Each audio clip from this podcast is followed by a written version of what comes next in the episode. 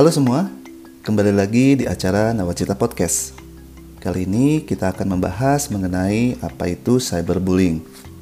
Definisi dari cyberbullying menurut bahasa Indonesia adalah perundungan di dunia maya, yaitu bullying atau perundungan dengan menggunakan teknologi digital.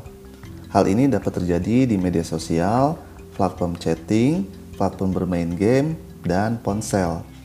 Adapun menurut Think Before Text, cyberbullying adalah perilaku agresif dan bertujuan yang dimaksud sesuatu kelompok atau individu menggunakan media elektronik secara berulang-ulang dari waktu ke waktu terhadap seseorang yang dianggap tidak mudah melakukan perlawanan atas tindakan tersebut.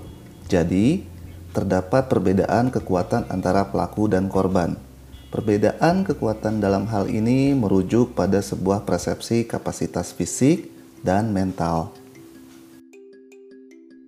Cyberbullying merupakan perilaku berulang yang ditujukan untuk menakuti, membuat marah, atau mempermalukan mereka yang menjadi sasaran.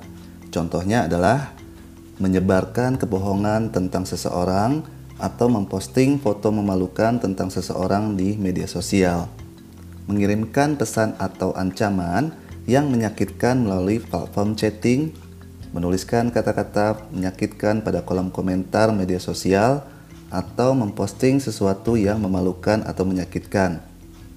Meniru atau mengatasnamakan seseorang, misalnya dengan akun palsu atau masuk dengan akun seseorang, dan mengirimkan pesan jahat kepada orang lain atas nama mereka throttling atau mengirimkan pesan yang mengancam atau menjengkelkan di jejaring sosial, ruang obrolan, atau game online.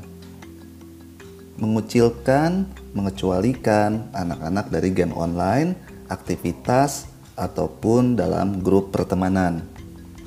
Menyiapkan atau membuat situs atau grup yang berisi kebencian tentang seseorang atau dengan tujuan untuk menebarkan kebencian terhadap seseorang. Jadi, bullying secara langsung atau tatap muka dan cyberbullying sering kali dapat terjadi secara bersamaan. Namun, cyberbullying meninggalkan jejak digital. Sebuah rekaman atau catatan yang dapat berguna dan memberikan bukti ketika membantu menghentikan perilaku salah ini. Lalu, bagaimana kita membedakan antara lelucon atau candaan dengan bullying.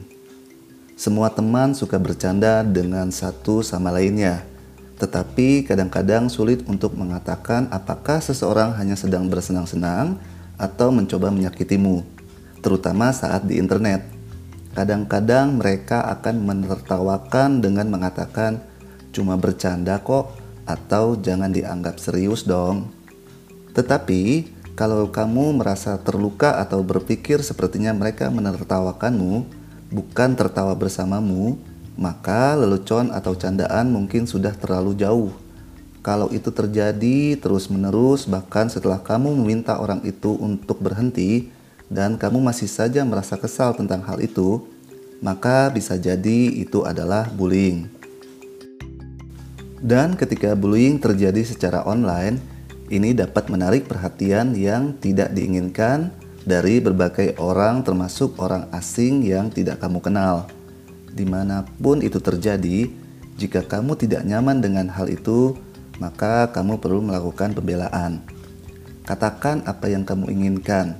Jika kamu merasa tidak senang dan tetap saja tidak berhenti, maka ada baiknya kamu mencari bantuan Menghentikan cyberbullying bukan hanya tentang mengungkapkan siapa saja para pelakunya, namun juga tentang menekankan bahwa setiap orang berhak untuk dihormati, baik di dunia maya maupun di dunia nyata.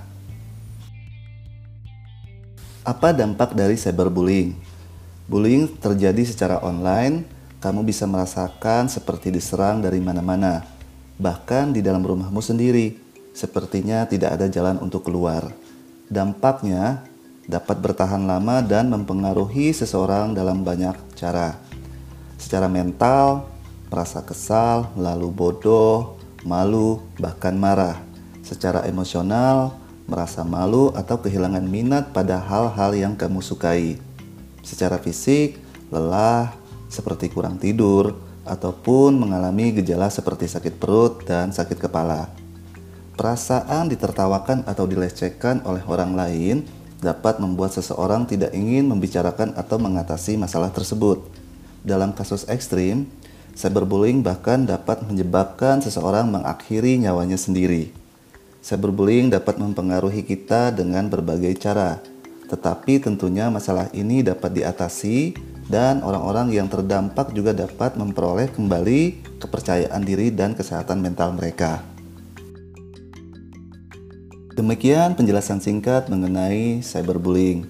Semoga penjelasan ini dapat bermanfaat bagi kita semua, agar kita tetap menghargai dan menghormati orang lain. Sekian, sampai jumpa di episode berikutnya.